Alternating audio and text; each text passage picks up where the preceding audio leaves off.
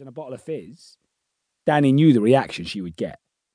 It's lovely chatting as ever, Danny, but is there a reason for the call? And there it was.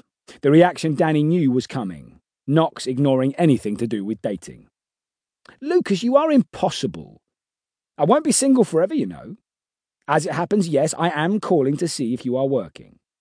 Danny's playful tone was replaced with a more controlled one. I have a few irons in the fire, nothing concrete. Why, are you looking to hire? Knox replied, trying not to sound too interested. I have heard a few things on the cyber grapevine, and some of it made me think of you, so if.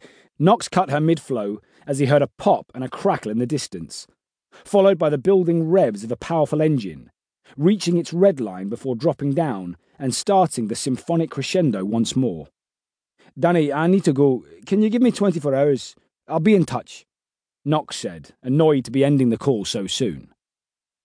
At that moment, a beautiful, deep, metallic green convertible supercar pulled off the coast road at speed onto the gravel, skidding as it came to a stop just in front of a small, low stone wall. The throttle blipped and burbled as the engine cut, announcing its arrival. For you, handsome, I will give you 48. Now run along and try not to blow anything up.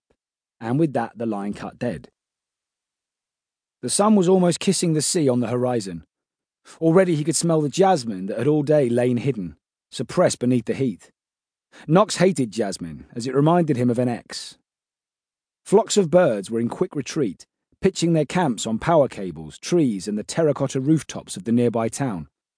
Lights were coming on, littering the coastline like stars in the night sky. Stepping out of the sleek machine onto the gravel was a sight just as stunning as the car. Long, bare, model-esque legs of a woman, bronzed and sun-kissed, satin skin, thick, wavy dark hair falling just past her shoulders, dressed only in a perfect bright white swimsuit, so tightly fitting you could be forgiven for thinking it was painted on. She wore it in a way that made it worth every penny of its sure to be obscene price tag. The gentle curve of her backbone was deeply indented, suggesting more powerful muscles than is usual for a woman of her size. Her behind was almost as firm, rounded but beautiful, heart shaped. She was not an ethnic girl, but she had invested a lot of time in her tan. Around her neck, a thick, flat designer gold necklace that would scream tacky on anyone else but this siren. The whole scene empty beach, sun setting, alluring girl with her hair dancing in the wind, and the abundance of diamonds and gold it reminded Knox of something. Yes, that's it. She was like a young Monica Bellucci, at home on the big Hollywood screen, just as much as modelling the perverse ideas of the high end fashion houses. In a matter of moments, the woman had dropped down from the low stone wall, crossed the expanse of sand, and stopped before the water's edge to tie her hair up. She kicked off her fine, strappy sandals and dropped her oversized, jewel encrusted sunglasses on top of them.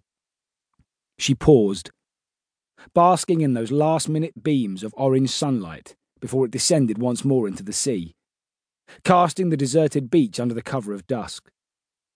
She ran the last few yards into the waves, her momentum carrying her through the shallows before gracefully diving into the cool ocean. She held her breath for what seemed like an age.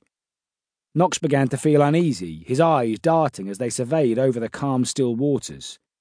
He felt his heart rate rise and the adrenaline begin to flow, and just as Knox was about to run, the sleek, effortless swimmer surfaced fifty or so metres out. A smile crossed his face, acknowledging the woman's athleticism. Knox slowly made his way down the uneven, rough, weathered pathway, his eyes flickering from the woman to his footing. Two golden blonde girls, out together for their evening run in bikini tops and brief shorts, made their way up the pathway, playfully racing each other up towards him.